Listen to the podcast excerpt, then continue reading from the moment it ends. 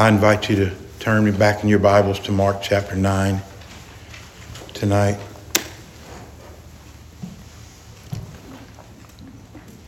Mark chapter 9. My intention tonight was to look at verses 42 through 50. Um, not going to be able to do that. Um, we're just going to look at verse 42, just one verse tonight. Um, this passage, 42 to 50, is uh, both difficult and requires much. It's going to require a lot of explanation, and it's just more than I'm going to be able to tackle at one time. So tonight we're going to look at just one verse, and uh, hopefully God will give us grace, and we'll be able to understand the message that He has for us and how it applies to our own hearts. So please stand as we read Mark 9:42. And whoever causes one of these little ones who believe to stumble, it would be better for him if with a heavy millstone hung around his neck he had been cast into the sea. Let's pray. Father in heaven, give us ears that we can truly hear the sobering words of this verse. God, let us not dismiss them or take them lightly, but as a serious call to heed the word of God. By your Spirit, God, convict us. God, teach us this today. Let this scripture leave an imprint on us, God, so that we will understand how very important our influence is. In Jesus' name we ask it. Amen. This morning we looked at verses 30 to 41, and we talked about achieving greatness. Jesus has taught his disciples that greatness in the kingdom is a matter of humbling ourselves to serve others, especially believers we humble ourselves to serve those, even the most insignificant, even the most lowly, the poor and the destitute, those the world would overlook. We humble ourselves to serve them. That's greatness and the kingdom. And then Jesus, with his interactions with the disciples, we see two different examples of greatness. One of them we see in verses 38 to 41 excuse me. The first one we see in verses 36 and 37. We see Jesus take a child and put in the middle of the disciples and Jesus. He sits this child in the middle. The child is a picture of one who in that society was pretty insignificant, kind of the low, uh, the lowest on the social order of the day. And Jesus is teaching them that they are to show love and respect and serve even the most insignificant. They are to uh, show them, show, teach, treat them as those that are significant, as those that are valuable, as those that God would deem important. And then he gives uh, another teaching in verses 38 to 41 where the disciples saw a man casting out demons in Jesus' name and they tried to stop him because he wasn't part of their group. He's not one of us. He doesn't need to be using Jesus' name like this, but Jesus says, don't hinder him. He's doing good in my name. He's not going to turn around the next minute and curse me. He is not he who is not against us is for us, indicating this man truly is a follower of Jesus. Verse 41 Whoever gives you a cup of water to drink in my name, because you are of Christ, truly I say to you, he will not lose his reward. Now, that interaction is what sets up verse 42 the disciples have tried to stop this man who apparently is a genuine follower of Jesus. He's not part of their group, but apparently he is genuinely following Jesus, doing good in Jesus' name. And when they try to hinder him, it brings Jesus to give them a warning. And it's the warning you see in verse 42. Whoever causes one of these little ones who believe in me to stumble, it would be better for him if, with a heavy millstone hung around his neck, he had been cast into the sea. It's a warning. It speaks of the danger of causing one who is following Jesus to fall away. Now, tonight, I want us to look closely at this verse and try to understand this warning because sometimes I'm not sure that we are aware of how very important our influence is. Sometimes I don't think we really stop to consider how very important our influence is on other believers. The thing that I hope you'll see from this verse is God takes your influence as a Christian very, very seriously. And how your influence, how your life impacts those who profess to follow Jesus. God takes it very seriously, far more seriously than we do. So tonight, hopefully, we can hear and heed the words of Jesus. Now, the outline on your sermon handout is going to do you no good because that outline was assuming I was going to preach all, uh, all of these verses, but we're not. So you can pretty much ignore the outline you have. But let's look at this first verse, and I want you to notice several things. I want you to notice who are the characters in this verse. Who's Jesus talking about? Well, there are two parties. There's the little one who believes and then there's the one who causes him to stumble. Now, what does Jesus mean by little ones who believe? Well, little ones is not really a reference to children. The words, those who believe, really does give us the point. He's talking specifically about people who are following Jesus. Little ones probably is an indication of those people maybe who are new to the faith. So they're, they're not strong in the faith because they're new to the faith. Maybe those who are just immature in the faith, they've never grown to a place of strength and maturity in the faith. Maybe people who are especially vulnerable in the faith. Maybe people who are, are, are lowly and we tend to overlook them and dismiss them. They're not the prominent, strong believers in the church, but there are others who would be more vulnerable to our influence. Are you with me? Little ones are those who are probably weaker in the faith or new in the faith. Because of that, they're not strong yet, and they're vulnerable to outside influences worse than someone who would be stronger in the faith. So that's the first person we're dealing with. Those who profess to follow Jesus who are not strong in the faith, who are subject to be affected more by our influence. And then the other person involved here is the one who would cause this little one to stumble. Someone who, by action or by words or some other way, in any way, would cause that person who's trying to follow Jesus to stumble. Some versions say would cause him to sin. The word is not sin. In the Greek, the word is literally skandalizo. It's where we get the English word scandal. It means to offend. In this instance, it literally means to trip somebody up. The word in Greek refers to the bait stick of an animal trap. An animal trap, you could would be any kind of trap, and there would be a stick in it where the bait was attached. And, and when the animal would grab the bait, the meat or whatever the food was, and pull on it, that stick would fall and trigger the trap. That's the idea. You're ensnaring someone, you're tripping someone up. Someone's making an effort to follow Jesus, to walk with Him on the path, and by your actions or words, you trip them up. You cause them to stumble. Now, the word can be used in a couple of different ways, and I want us to think about both.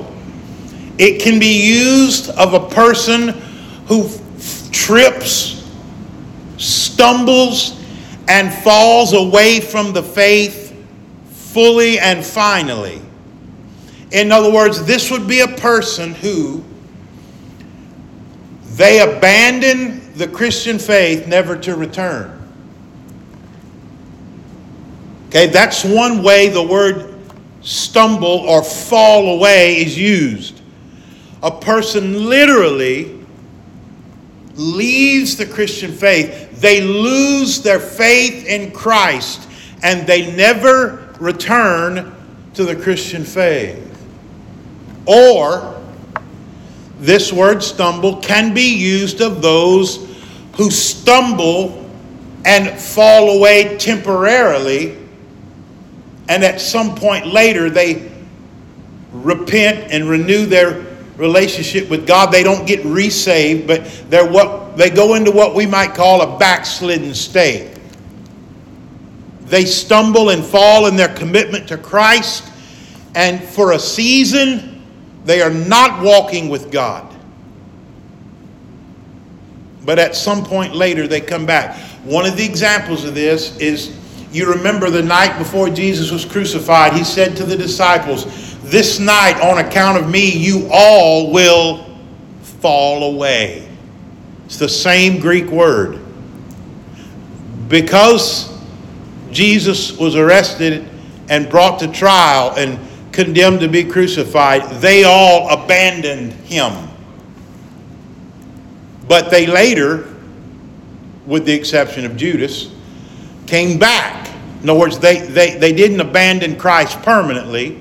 So it can speak of people who uh, fall away temporarily. They are in a backslidden state. They're out of step with God.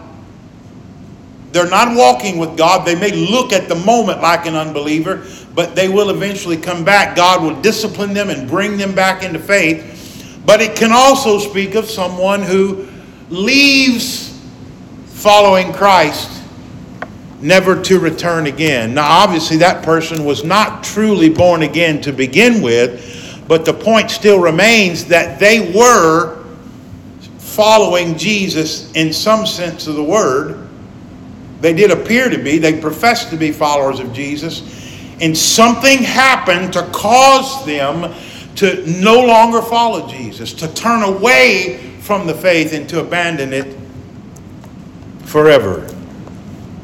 Jesus speaks here of someone who causes that person to stumble.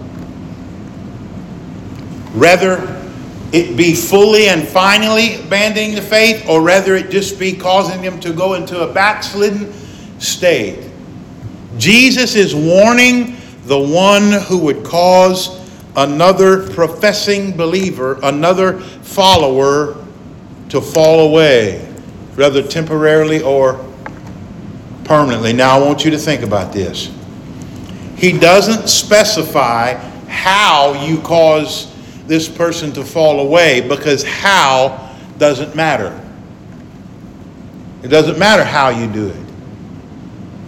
I want you to think with me for just a minute about the different ways that you might could cause another believer to abandon the faith.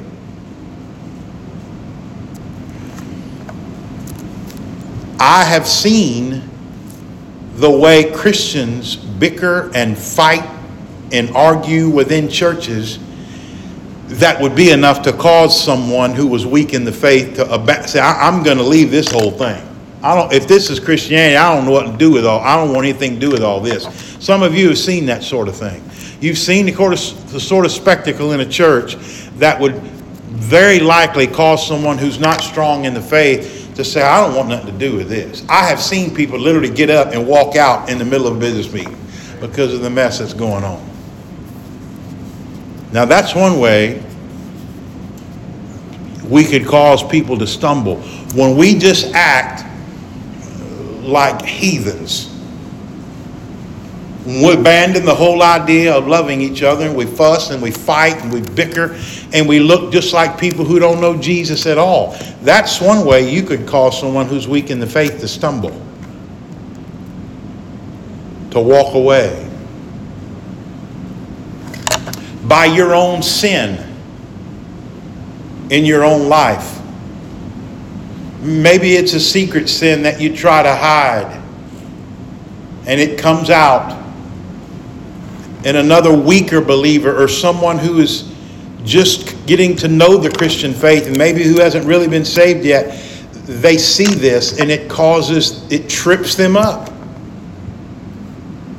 in their attempts to follow Jesus.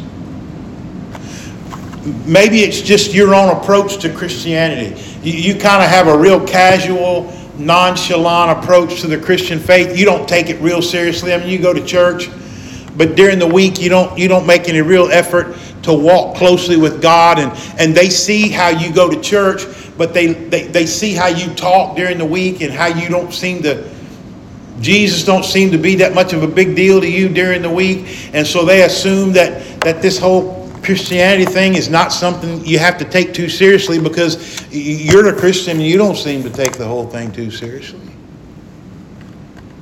It doesn't matter if it's your words, it doesn't matter if it's your attitudes, it doesn't matter if your actions, any way at all that you might cause another person to stumble in their efforts to follow Jesus. Any way you might trip them up. This is what Jesus said.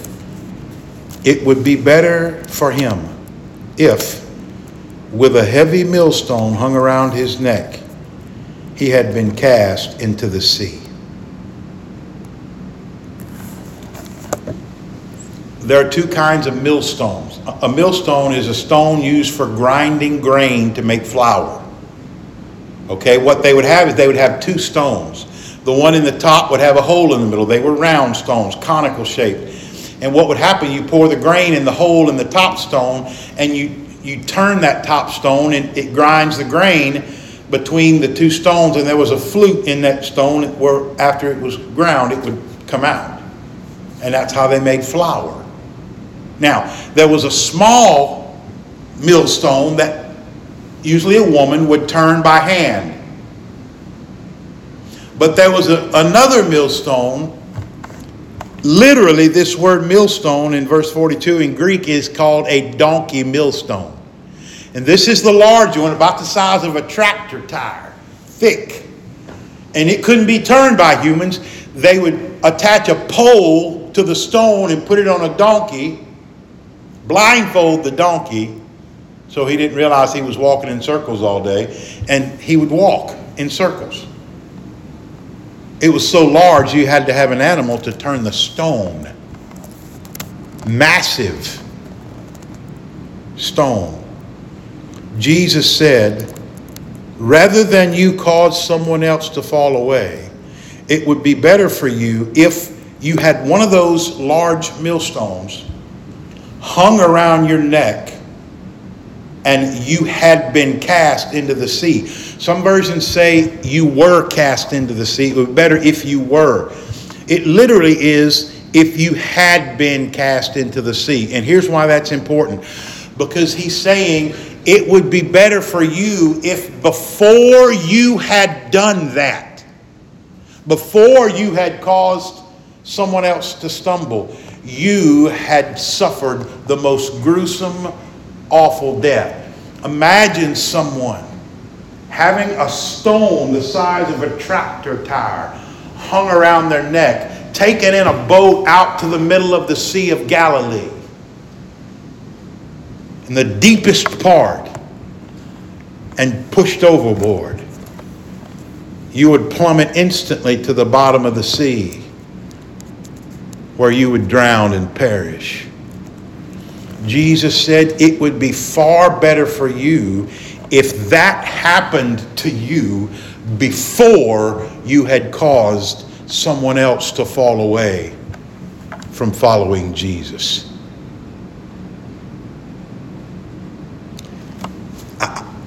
Surely the point is very clear. God takes the influence you have on those who profess to follow Jesus very seriously. You will be held responsible for how you influence those who profess to know Jesus, rather for good or for bad. You will be held responsible for how you influence others who, who profess to follow Jesus, rather you influence them for good or for bad. And if by chance you should cause someone else to stumble and fall, if you should trip them up in their efforts to follow Jesus, if you should cause them to fall away in their commitment to Jesus, it would have been better for you if you had died a gruesome death before you had committed that act. Now, what exactly will happen to you if by chance you cause someone to fall away from the faith? I can't say because the scripture doesn't say. An unbeliever could do this. An unbeliever could cause someone to be tripped up in their faith, and no doubt many of them do. For instance, suppose a family member, a, a, a, a child, or a spouse is visiting church with a friend and makes a profession of faith in Jesus. They go home and tell the family, and suppose the man of the house begins to ridicule them and mock them and convinces them not to follow through with their commitment. This man will suffer the anguish of hell because he's not a Christian. But even a Christian can cause someone else to stumble. And what the consequences for you will be are not spelled out. My personal belief is that there will be such disciplinary consequences come in your life that you will wish you had died before you had done that. In other words, God may discipline you so severely in this life that you will, it would have been better if you had died before you had been caused someone else to abandon the faith. Now, let me say this. Each and every one of us has been guilty of sin which other people saw and knew about. Right? So he, he, he's not every not every sin you commit causes someone else to fall away from the faith. But it is possible that in your actions you could be the cause of someone abandoning their commitment to Jesus. That's what we're talking about not every sin you commit is going to cause someone else to walk away from the faith. But if by chance you do, there will be grave, grave consequences. So let me make just a couple of suggestions tonight and I'll be through. Here's the first suggestion I think you and I should make it a matter of prayer that God would help us to be conscious every moment of how very important our influence is on others, our Christian influence.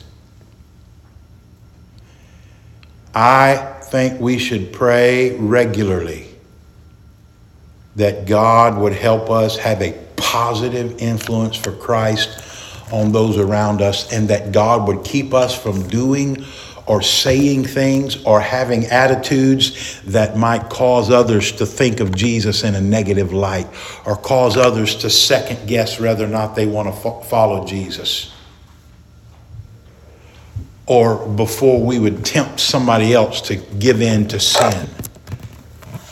So, prayer, I think, is the first thing you and I ought to do. We ought to give ourselves to much prayer. God, preserve my influence for Christ. Preserve my influence for Christ by my words and by my deeds and by my attitudes. Let me be salt and light that has a positive influence on people for Jesus. So I think we ought to pray. And here's another thing I think we ought to do. I think we ought to ask ourselves how can I purposefully be a positive influence on people around me for Jesus? Not just pray, God, keep me from being a negative influence, but God, how can I be a positive influence? Think about the people that are around you in your life, the people you live in your home with, your family members, the people you see at work, your friends, your neighbors, coworkers, whoever. Think about the people that you regularly interact with and write some of their names down and think about each person and say, okay, what could I do to positively impact this person for the kingdom? How could I influence this person to, to be stronger in the faith? You remember what the scripture says in Hebrews 10? Let us consider how to stir one another up toward love and good deeds, and so much the more, right, as we see the day approaching. So I think we ought to identify the people that we have influence over. You know there are people in your life that you have influence over, children, coworkers, people you see in, in the stores. Ask God, how can I influence these people in a positive way for Christ? So here's two suggestions for you. To, to keep us from having a negative influence on people that would cause them to fall in their commitment to Jesus. To keep us from having to suffer the consequences of being a stumbling block to someone else. Pray. God, please keep me from being a negative influence. Preserve my influence for Jesus. Secondly, consider how you can specifically, positively influence people in your life. Positively for Jesus. Write down their names. Consider how you can influence them. In these two ways, we are guarding against being a negative influence that could be detrimental to the faith of others and cause great harm to us in our own relationship with God. Let's pray.